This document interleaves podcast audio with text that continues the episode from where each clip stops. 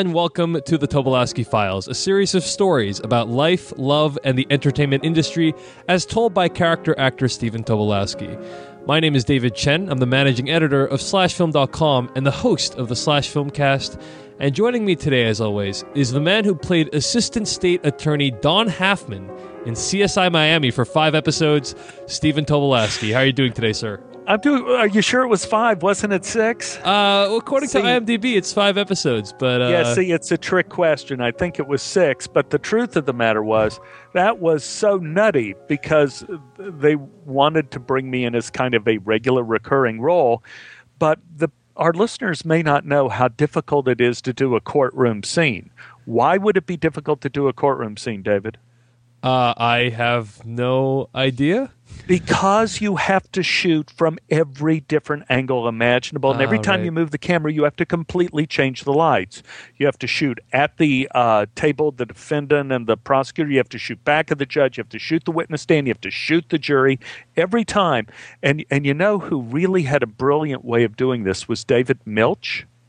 Uh, when he did Murder One, he had the jury box on roller skates. Wow. So he rolled the jury box around to where the lights were so he didn't have to change the lighting.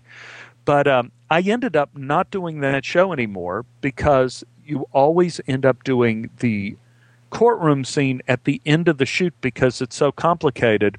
And with David Caruso, we were often running late by the time we got to that courtroom scene, and they would cut it and they would say instead of having a courtroom scene where we determine innocent or guilt, Stephen, why don't you walk down the hallway with David and just tell him how the how the court thing turned out? So I my entire courtroom scene was reduced usually to one sentence going like, well, what's his name? Horatio? Well, Horatio, we got him this time. that was it. So, yeah, it was tough. It, when you actually, David, you know, this is very interesting that you bring this up because this kind of, you didn't know it, but it really kind of fits into the podcast because when you were working on Miami CSI, you often had no idea what you were going to end up doing because as they ran out of time shooting, they would completely rewrite your scene. Uh, you would either take a scene that was in your office and they said, Well, we're losing the light. Let's do it on our feet going out to the parking lot while we're packing up the gear. You never knew what you were doing.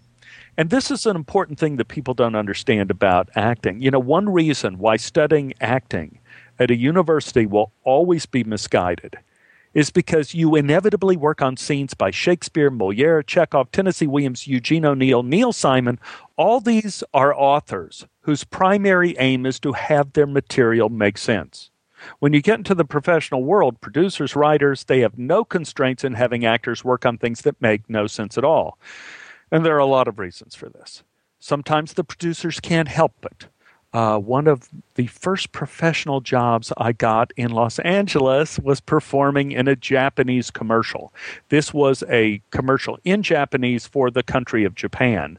And I played the role of Yankee Sailor Man. Now, we auditioned with no scripts. We came into a room with Japanese clients who were in suits, and there was an American casting director. There was a line of white tape on the floor at the front of the room, and we were told to stand on it. The casting director then tossed us a sailor's cap. I was told to put it on and, quote, move around. So I took the cap and I pretended I was looking into a mirror. I placed it on my head. I smiled in the pretend mirror, and made different faces, straightening and repositioning the cap. Then I started walking around the front of the room. I picked up a make believe mop and pretended to mop the deck. And when that great idea ran out of steam in about four seconds, I started singing I'm Popeye the Sailor Man. And I started making muscles. The clients seemed to like the Popeye song. They laughed and started whispering to each other in Japanese, and I got the part.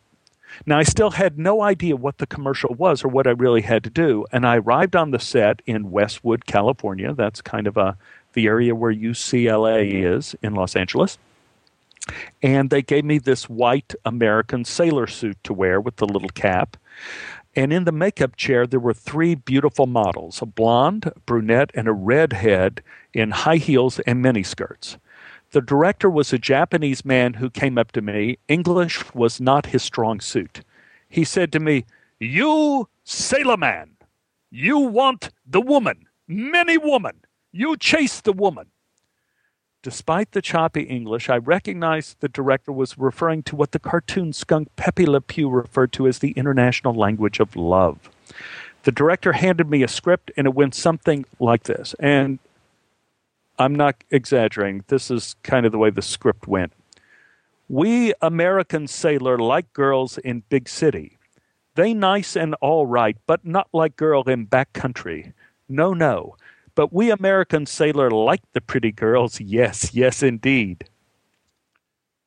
There was absolutely nothing in my training at SMU or the University of Illinois graduate program that could prepare me for this.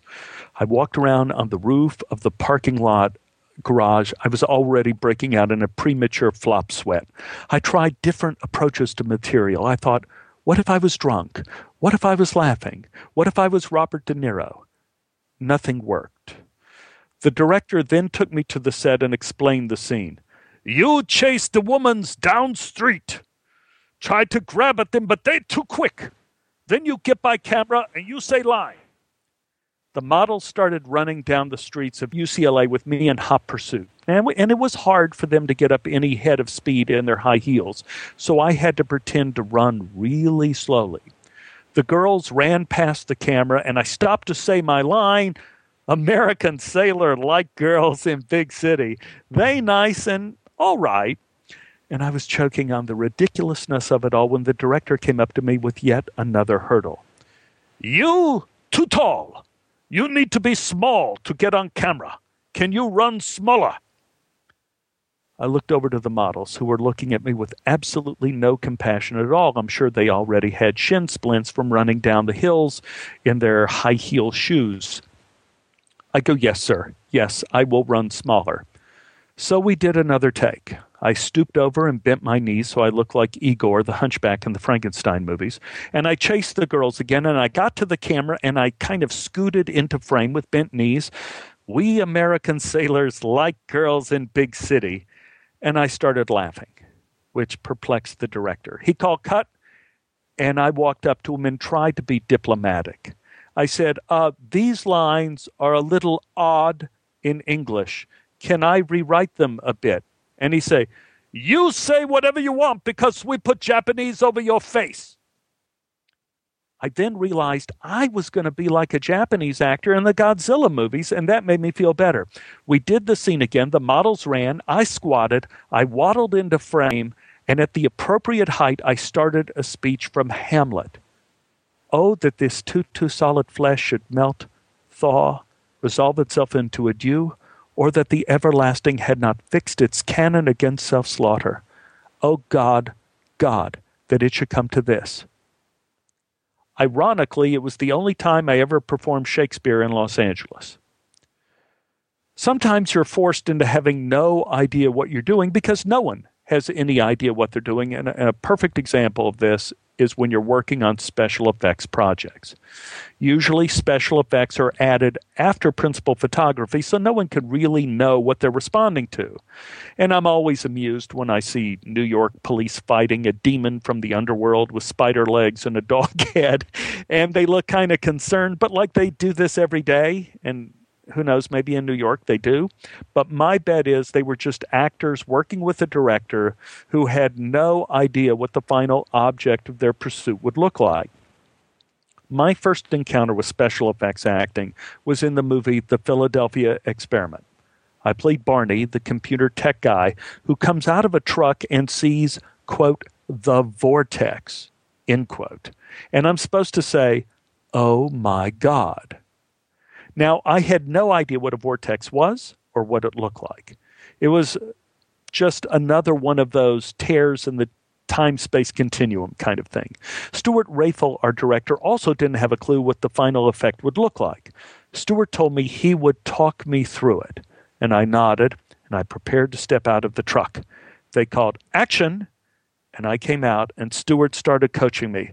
All right, Stephen, Stephen, you look up. It's like nothing you've ever seen before. It's big. And you say, I dropped my jaw and I said, Oh my God. There was a pause. Stewart was clearly disappointed. Go, Stephen, let's try it again. And action. You come out of the truck and you see it, and it's big. It's very big. You are terrified and you say, Oh my God. It's bigger, Stephen. It's huge. I go, Oh my God. All right, Stephen, Stephen, Stephen. Maybe it's not so big. Maybe it's small. Maybe it's small but very, very sinister. I went, Oh my God. I gave the director four flavors of nothing. It also is the reason why the more and more special effects become the main course, the less and less affecting the performances become because the actors have no idea what they're doing. Another popular reason for actors having no idea what they're doing is secrecy. Producers now are afraid that if a script of a particular project gets out, it will either be stolen by another producer or auctioned on eBay. As a result, actors get snippets to audition with, with what are called sides. Sometimes the sides are enough for you to kind of glean who you are and who you're talking to, but other times it's hopeless. I got an audition with one of my absolutely favorite directors of all time, Mr. Michael Mann for the film that became known as The Insider. At the time I was going in, there was no title, no available script. They sent me sides for a part named Clerk, right? That's already a bad sign. No first name, no last name. The one page of dialogue was incomprehensible. I had no idea what I was a clerk of. I had no idea what I was talking about, why I was talking about it, or to whom I was speaking. In other words, I might as well have been saying, Oh my God! After debating long and hard as to what to do, I asked my agent for a script and was turned down with, Hey, no one's getting a script. I asked for more information. He had nothing. And he topped off my frustration with, So, are you going in or not? And I'm thinking, It is Michael Mann. I said yes. I sat in the waiting room for two hours trying to manage some sort of performance out of my lines. It was like trying to walk in an earthquake. Now, for those of you who don't live in California and have never done it, let me explain to you. You can't. You cannot walk in an earthquake. When the rumbling starts, and your house starts to shake and the floor starts to buckle and you want to run to safety, you quickly realize that the only way you are able to walk at all is by the fact your feet are in physical contact with the ground. You remove that contact, you are not going anywhere. And it's the same thing when you try to act without knowing who you are or what you're doing. You go nowhere. I got called in to meet Michael. He asked me to have a seat. He turned on one of those little video cameras to record the audition. He said, Well, let's read the scene, shall we? I said, Let's not. He looked at me with a bit of a smile and asked, Why not? I said, Because, Michael, I don't have a clue what's going on, and it would be a huge waste of your time, my time. he chuckled. He said, Well, should I explain what's happening? I said, I have a better idea. Let me read the script. And then he said a little defensively, No one has a script. I said, I understand, but let me explain it this way. How would you feel, Michael, if someone said they wanted you to direct a suspense movie and they wanted to know how you would do it, but they refused to tell you who the main actors were, what era the movie took place, and what your budget was? You would probably say, No can do. The only thing I have to offer as an actor is my point of view, and I have none when I have no point and I have no view. Michael pulled out a script and a contract from a drawer in his desk. The contract stipulated that if I told anyone about the contents, the character, the story of the movie, I would be murdered and then sued. I signed it. I went home. I read the script. I came back the next day. Michael asked me what I thought. I said, This could be the best script I ever read. And then he smiled. I guess I said the right thing. Michael now had me read three different parts, which was easy to do because I knew who all the people were and what they wanted. I handed the script back to Michael with a sigh of relief, and I eventually got cast in the movie. That was a happy story. There are many, many unhappy stories too that all revolve around an actor not having a clue as to what to do. I have not done on camera commercials since I started doing movies. I got a phone call from my commercial agent, and she said, Stephen, I know you don't do commercials, but this is a big one. You have to go in on it. It's an on the air commercial in print for Universal Theme Park Orlando. It could be multiple spots. This could be a seven figure job. I hung a U turn over my convictions and headed over for the casting office. When I got there, I saw every bald headed, middle aged man I had ever known in Hollywood. There had to be 50 guys waiting. And they had to have been waiting forever because most of them were asleep or nodding off. One guy was in the corner snoring. This was not a good sign. The casting director ran up to me and said, Stephen, I am so glad you decided to come. I said, Hey, my pleasure. Is there a script or sides? No, she said, but we do have a storyboard on the wall, and we will want you to improvise. I said, Absolutely. I gestured to all the guys sleeping in the folding chairs around me. I said, Now, look, I don't want to be a pain, but I just found out about this audition, and I do have another meeting in a couple hours. So, is there any way I could kind of get in sooner rather than later? She was very apologetic and she says, Yes, yes, we'll get you in right away. Just let me know when you're ready and I'll get you in to meet Nigel, our director. Great. Thank you. I walked over to the storyboard on the wall, and, and for the people who don't know, you probably do. A, a storyboard is kind of the story of the commercial or movie comic book style, a frame by frame description. And this hieroglyph I was looking at showed a family flying to Orlando Universal with the little boy looking out the airplane window, very excited. In the seats next to him were his mother and his father, both asleep. Asleep. I look back at the waiting room and I realize all these guys there had not been waiting forever to go in and see Nigel. They were practicing. They were practicing being asleep. I told the casting director I was definitely ready to see Nigel. She took me in. The room was empty except for a first a first class plane seat, a video camera, and Nigel. Nigel was about 30, English with dirty Keith Richards hair, skin tight torn t shirt, and leopard print tights. He got up grandly from his desk. Stephen, I absolutely loved you in Groundhog's Day, one of my favorite films as a child. And your character was outrageous. Shall we have a bit of fun? Uh, he sounds a little like Stewart, doesn't he? Yeah, I guess so. I said, You bet, Nigel. He goes, All right. You strap yourself into the hot seat. well, I did. I buckled myself into the seatbelt. Nigel continued, Here's the backstory. You are on a family trip to Orlando. You are a businessman and you have saved up for business class seats for the family, maybe even first class. Your little boy is so excited. He's about to pee his pants to get there. And now you've just had a nice big meal, a glass of wine. The movie is starting, and you have your headphones on, and you decide to take 40 winks. Pause. Uh, Nigel, uh, I'm asleep. Asleep, right, asleep. Shall we have a go at it? I, I go, right. Now now I'm totally asleep. Yes, dead out. Ready? I assumed an unconscious posture as Nigel called out, action. And I stayed unconscious for a few seconds before I felt woefully inadequate and wondered if I should snore or drool, or worse, should I steal some of the stuff I saw some of the other guys practicing in the waiting room. Nigel called, cut! I opened my eyes. I saw he was clearly disappointed that I didn't offer up some sort of comic gem. He said, Shall we try another? Do something totally different this time. I swallowed and said, But, but I'm still unconscious, right?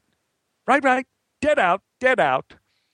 I nodded and wondered why I had not gone to law school like mom wanted. He called out, Action! And the only thing I could think to do was to snore like Shemp in the Three Stooges. So I started going.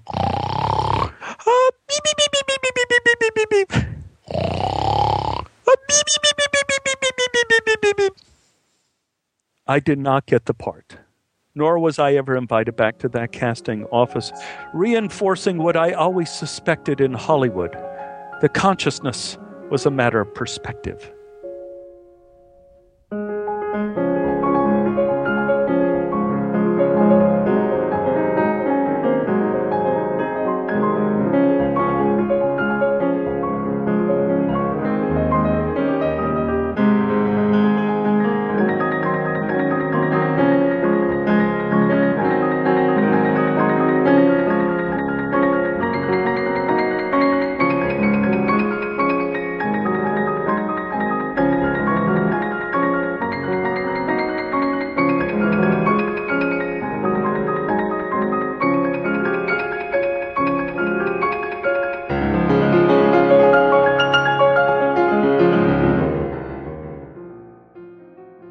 If you take sci fi secrecy and calculated confusion to the furthest intersection on the horizon, you end up with the television series Heroes. I was thrilled to be a part of it for season two in the role of Bob Bishop, the man who could turn things to gold, but for the life of me, I still have no idea what I was doing. And truly, I don't think anyone else had any more of a clue than I did. I came to believe that the madness was the method being on Heroes was like being in one of those comedies where the leading man wakes up hungover with a woman in his bed and a walrus in the bathtub, and he shakes his head and says, I did what? It was certainly the biggest production I've ever been a part of, and the show took over a good portion of an entire studio in Hollywood. We were using seven different sound stages, and on any given day, we'd be working on three things at once with three full time crews and directors two directors would be shooting different episodes, and another director would be shooting special effects for past, present, or future episodes. And sometime we would get a massive rewrite for an episode we thought we had finished a month ago, and we would reshoot that while we were shooting the current episode that may have also been rewritten to contradict everything we were reshooting in the previous episode. Got that? I came to the conclusion that it was all right if I didn't know what I was doing. I decided that the show required a very young brain to absorb the rapid plot twist and completely liquid mythology whose strength rested in the fact that it was completely incomprehensible. I still have dreams like the victims of post traumatic stress syndrome that they get with new rights coming in saying they want to reshoot my death again. But just like a storyline from Heroes, I've gotten ahead of myself. So let's beep, beep, beep, beep, beep, beep, beep. Let's switch to black and white and go back in time. In the beginning, there was the audition. I had three scenes to read in front of the producers. Uh, now, this time I couldn't get the script in advance because the show was such a phenomenon. The executives were afraid future episodes would end up in the hands of a spoiler. Spoilers are people whose sole mission in life is to gain notoriety by revealing the punchline of someone else's joke in hopes of being thought of as funny themselves. I went in and I read three Bob and Dr. Suresh scenes for the seven producers. The first time through, I thought it, I, th- I thought I did pretty good. I thought it went fine. The producers nodded and looked at each other, and then Jeph Loeb asked me if I could do it funny. Now, I had no idea what that meant. I, and I didn't have a clue as to what I was doing or who I was talking to, so I just talked faster, and I ad libbed to Dr. Suresh. They looked like he had a little food on his jacket, and I brushed it off with my hand, examined it, and nodded, just as I thought, Gorgonzola. The producers smiled, but they were profoundly confused. Then they asked me to be threatening, so I threw a chair. That threatened them for sure. Then they asked me to be mysterious, whatever that is. Side note Try being mysterious sometime on your own and see what you end up with. At best, you'll look like the bad guy in the old man from U.N.C.L.E. show. If you do it at work, your boss will think you're stealing office supplies. Two days later, I got the news no, I didn't get the part. And I was depressed. Then the next day, I got the news that I may get the part after all. Then the next day, I get the news that they were unsure as to whether the part was going to be Robert Bishop or Roberta Bishop, and now they were looking at women for the same role. Now I was depressed and confused, and it never changed, even after the next day when they told me I got the part. When I arrived for my first day of work, I was taken around and introduced to various cast members in the makeup trailer. Ali Larter and Hayden were in the works. Hayden was swearing she would never wear a cheerleader outfit again. Milo dropped in to show that he was having a wig fitted and he wanted to know what he was going to wear for a future episode. I had never seen so many attractive people in one place. I, I, I was in a sort of sugar shock. If the heroes was a garden, I was the potato. I figured it would take a year of therapy to get over this blow to my self esteem. And this was before Kristen Bell was brought into the cast to be my daughter. And I hurt my brain trying to imagine the genetic makeup of Kristen's fictitious mother. And I fantasized as to how lucky I must have gotten at least once. I met Sendhil Ramamurthy, who was Dr. Suresh in my audition. And I realized that Sendhil and I were in the same movie a couple years before, and I believe the final name of that movie was Blind Dating, directed by James Keach. Now, we didn't have any scenes together in that movie, but I had met him in Utah when we were shooting, and it did make me feel less nervous, and we had some common ground for conversation. I also knew that Sendhil was a terrific actor. He had just been in production of the Royal Shakespeare Company in London, and I don't know if everybody knows this, probably. He is a world ranked tennis player. Hmm. Everyone in the cast was very warm, and they asked me what I was doing on the show, and I answered I had no idea. And Greg Grunberg laughed and said, Get used to it. They welcomed me aboard, and I went to my costume fitting. The costumers also had no idea what I was doing, which was comforting, and I began to sense a sort of consistency. They were confused because they had not seen the latest version of the script and they couldn't outfit me properly because they weren't sure who my scenes were with because the color of my outfits were dependent on the hair color of whoever I was playing opposite of. Sound confusing? Here's how it works. Brief tutorial. Modern special effects are most commonly some form of composite shot where they add something in the foreground or the background of the frame in post production. Uh, here's a Deadwood example uh, the wide shots of Deadwood. They erected a giant green screen that was five stories high, 300 yards long at the end of Main Street. In post production, they added South Dakota on that screen so you would see the Old West instead of the 14 freeway. The reason special effects experts choose blue or green as the color of their screens is because these are the two colors that are not found in human skin tone. When they make the composite shot, anything in that color becomes invisible, leaving the added effect of the vortex or a spaceship or the city you're flying o- over, whatever. In Heroes, almost all of my scenes had some form of special effects in them. That meant the backdrop would be a blue screen, unless the person in the scene with me was a blonde. And then they would have to use a green screen as a backdrop because the cinematographer had determined that a green screen works better for blondes after the special effects were added. Consequently, my clothes would have to avoid shades of blue or green accordingly, or I would be in danger of vanishing. Unless they wanted to rewrite the script again and add that as one of my powers, which could have helped me survive season two. After my costume fitting, I ran into one of our director producers, Allan Arkush, great director of the Ramones, and I asked him who Bob was. And he said, Think of Bob as a good guy who may actually be a bad guy, who's pretending to be a good guy, who in essence is a bad guy who makes a turn on the show to be a good guy. Alan was laughing, but I knew he wasn't kidding. My first day shooting, I had to use my superpower, turning something into gold. This time it was a spoon for the first time. And Greg Beeman, another executive producer and an extraordinarily fun director, came up to me and asked me very seriously if I had ever had superpowers in a movie.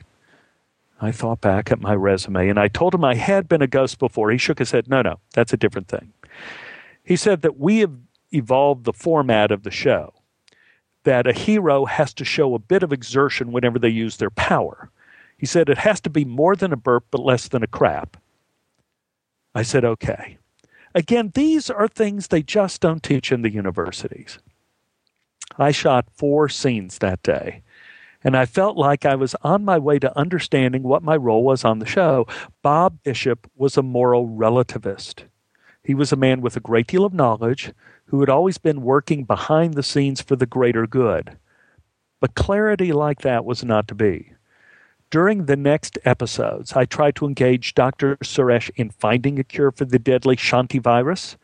Then it was implied that I was using the virus as a weapon. Then it was implied I was trying to isolate the virus so it wouldn't fall into wrong hands. Then it was implied I was developing new strains of the virus in a secret lab. I couldn't keep up with it. Every week I had an apology scene of sorts where I expressed my regret to Dr. Suresh, then would encourage him to keep working for me. And he would always get angry. Sometimes he would throw a chair. But in the end, he would agree to keep at it, whatever at it was. I've always felt that one of the most influential people of the modern age that rarely gets the credit is Aristotle. Aristotle was influential because he was Alexander the Great's teacher, and everywhere Alexander conquered adopted the ideas of Aristotle. Later, the Romans took over these lands and also spread the ideas of Aristotle, and those ideas were spread to us without us really being aware of it. And one of the biggest ideas of Aristotle that we take for granted, that is inculcated into our brain matter, is that every story has a beginning, middle, and an end. Three acts introduction, conflict, resolution. It seems simple, but if you look at literature written before Aristotle, it goes every which way. I began to recognize that the writing for heroes, and in fact other programs that have that supernatural bent to it, like Lost, is that they don't follow Aristotle. They continually redefine Act One by introducing new characters, new rules to play by, new emotional geography, and new objectives. And when they reach some sort of conclusion, like a secret code being discovered or a hero getting killed, we soon find out that the code didn't work or the hero wasn't really dead, and it becomes just a further extension of Act One. There was an article that was sent to me from New York Magazine that had my picture and a caption saying, Meet the new face of evil on Heroes. Well, that was news to me. I wasn't sure what I had done to be evil yet. As far as I was concerned, I was still lost in Act One. As the episodes rolled on, I felt like my real job on the show was creating the illusion that there was a plot. And I would continually apologize to various regulars and try to convince them to work for me on a project that never really ended up existing. And by the time it was revealed that that storyline wasn't going anywhere, we were we were on to the next. Now, I don't mean this as a put down at all. It was all part of the methodology of creating the show and keeping it surprising. I also want to make it abundantly clear the people working on Heroes, like Deadwood, were the sharpest knives in the drawer. They were remarkably talented. They had to be because the process was so chaotic. The main difficulty I had on the set is that all of the actors were low talkers. They would say things like, There's a storm brewing. How can I trust you? How can I trust anyone? And we would rehearse a scene, and I have no idea when my cue was coming up, and I kept interrupting the dramatic monologues by my colleagues with, Eh? What? What, what was that? My turn? My turn to talk? It really killed the dramatic effect. I knew my days on the show were numbered when during episode 9 I asked for my chair to sit in, and they gave me a folding chair with a piece of masking tape on the back with the word cast written in magic marker on it. Tim Kring, the executive producer, creator of the show, called me at home to give me the news. They were killing me off in the next script and and I have to say it was embarrassing. It was worse than a breakup. When the word got out, it was like I had the measles. No one wanted to get close to me. Zachary Quinto, who plays Sylar, murdered me in my office, but before he killed me, he paralyzed me with his mind and delivered a sarcastic speech, which I must say seemed unnecessary. And the whole time I was pretending to be paralyzed, I was thinking that it looked like Zachary got his clothes from Bloomingdale's, and then my mind went off on a tangent, imagining Sylar shopping for his jacket at the mall, and I wondered if he was polite to the sales staff or sarcastic, if he paid in cash or credit, or if he just paralyzed him with his mind and shoplifted. After the speech, he sent some sort of a ray out with his mind to cut off the top of my head, and then he ate out my brains. The scene took half a day to film, and most of the time I was covered in Karo syrup and food coloring. At the end, Zach came up to me with enormous concern. He's such a dear guy. And he got me out of the office chair, said, Stephen, Stephen, I'm sorry. Are you all right? And I said, Zach, I'm fine. You didn't really kill me. You just made me unemployed. I figured I was done with heroes at that point. But true to the show, I got a call four months later that they wanted to reshoot my death. The problem was, in the interim, I had a terrible accident for real and I broke my neck. I was in a brace. But never let it be said that a near fatal injury stopped the production of a television show. They asked me what seriously what I could do without the neck brace. And of course I told them I could die. And they said, "Yeah, yeah, other than that, if we were to remove the brace for the shot, what would be possible?" And I said, "Well, I wouldn't be able to walk. I wouldn't be able to turn my head. In fact, I couldn't even support my head. Uh, I tell you what, I could sit in a high back swivel chair and use the back of the chair for support and talk. That's it. I could do a scene like Steven Hill does on Law and Order. But absolutely no one can touch me. No one could do makeup or hair. And for the application or blood or anything else, I would need the neck brace on. So they wrote a scene with me in a chair. We rehearsed it with me in the brace. I removed it when they said action. I handed it to my son Robert, who I brought to work with me that day. He was sitting under the camera. We shot the scene. They called cut. My son helped me put the neck brace back in. And poor Kristen Bell was so terrorized about working with me for fear she would vibrate the chair too much and kill me. I could hear her heart beating standing next to me. But that is the version of the scene they used. Kristen terrified, me working with a broken neck without my neck brace. As I was leaving the set, Greg Beeman came up to me at the end and thanked me for coming in and shooting in spite of everything. And he said, Hey, remember, it's Heroes. Don't be surprised if they call you back for more episodes. And I was thinking, only in Hollywood, only in Heroes, could they kill you, cut off your head, eat your brains, and say with a straight face, You may be back.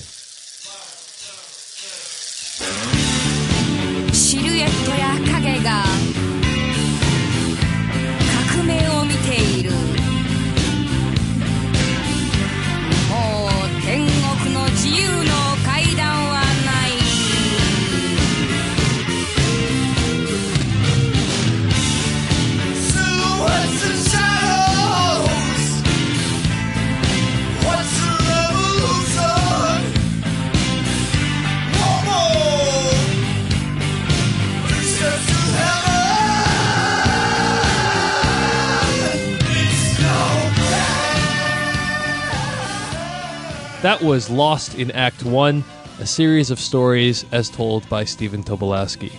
Stephen, really interesting stuff there about heroes. Uh, and unfortunately, I think uh, that show got a lot worse after you were killed off. I think there's a direct correlation there. Oh, I don't think so. You know, I think, y- you know, I read the blogs, some on it, and some of the fan base, for a period of time there, it got a little upset because the show was kind of stuck in Act One. They felt that uh, the first season there were a lot of consequences, and the second season they watched it with expectation that was going to move forward. And then they just added a lot of characters and kept redefining Act One, and the people kept feeling like I'm dissatisfied. But I have heard from several uh, Heroes aficionados that the show has gotten very good this last year or so. All right. Well, uh, people can write in and decide for themselves. They Speaking can of, decide for themselves. Speaking and by of- the way, by Yeah. the way, I have gotten emails about uh, mistakes I made, and I blamed it on you, David Chen, about uh, my Greek uh, my Greek philosopher references. So if anybody has a problem with what I said about Aristotle, please complain to David Chen. All right. Well, you know, speaking of complaining to us, how can people write to us, Stephen? Uh, They, that's, your- they can write to me and complain. That's right. To Stephen Tobolowsky at gmail.com. That's S T E P H E N. T is in Tom, O B is in boy, O L O W S K Y at gmail.com. And also, they can reach me at Twitter at twitter.com slash Tobolowsky, right? Ex- yes, that's absolutely correct, sir. They can also reach me on Twitter at twitter.com slash Dave Chensky. That's Dave Chen, S-K-Y. And you can also email me at slashfilmcast at gmail.com. Uh, and you can find my other podcast that I do, the Slash Filmcast, at slashfilmcast.com. So uh, that's going to bring us to the end of this episode. Before we go, I want to say uh, if you guys have a chance, please head on over to iTunes, leave a review for the Tobolowsky Files because uh, we need your help to help spread the word about the show. And I really appreciate any. Uh, I, have seen people writing articles uh, about the show. Have you? Did you? Have you seen? Uh, we had a couple I of. I, I, was thrilled. the one in Time Out Chicago that was great. Yes, that was fantastic. Love and, it. love it. Yeah, yeah, yeah. Um, so, and also, I think we were in the Dallas Observer, right? Dallas Observer. That's right. Yes. Yeah. Um, so Dallas Observer is the Hepcat newspaper in Dallas. Uh, I'm not entirely sure what you mean by that, but that sounds really well, cool. It's, it's like the the paper, kind of like uh, Village Voice in New York, L.A. Weekly in Los Angeles. Got it's it. kind of like got all the Hep writers, Hep stories, theater reviews, things like that. It's the it's a good newspaper to be in. Got it. Uh, well, a big thanks uh, to Jessica Johnson who wrote that Time Out Chicago piece, and uh, and also to the person who wrote that Dallas Observer piece. Yes. Uh, whose name I'm rapidly looking up right now. Uh, but uh, if you would like to write about the Tobolowsky files, you are more than welcome to. Um, and just uh, email me at slashfilmcast at gmail.com or email Stephen and uh, we'll uh, maybe we can give you some background info, a quote or something like that. Uh, we'd love to help you out to spread the word about the Tobolowsky files. Robert Wilonsky, by the way, is the person that did the Dallas Observer thing. So thank you guys so much for, for spreading the word about the Tobolowsky files. All right, guys, that's going to bring us to the end of this week's episode. Uh, tune in next week for another set of stories by the great Stephen Tobolowsky. and uh, thanks a lot for listening. We'll see you guys later. Bye bye. Draw the lines on yesterday, also sharing.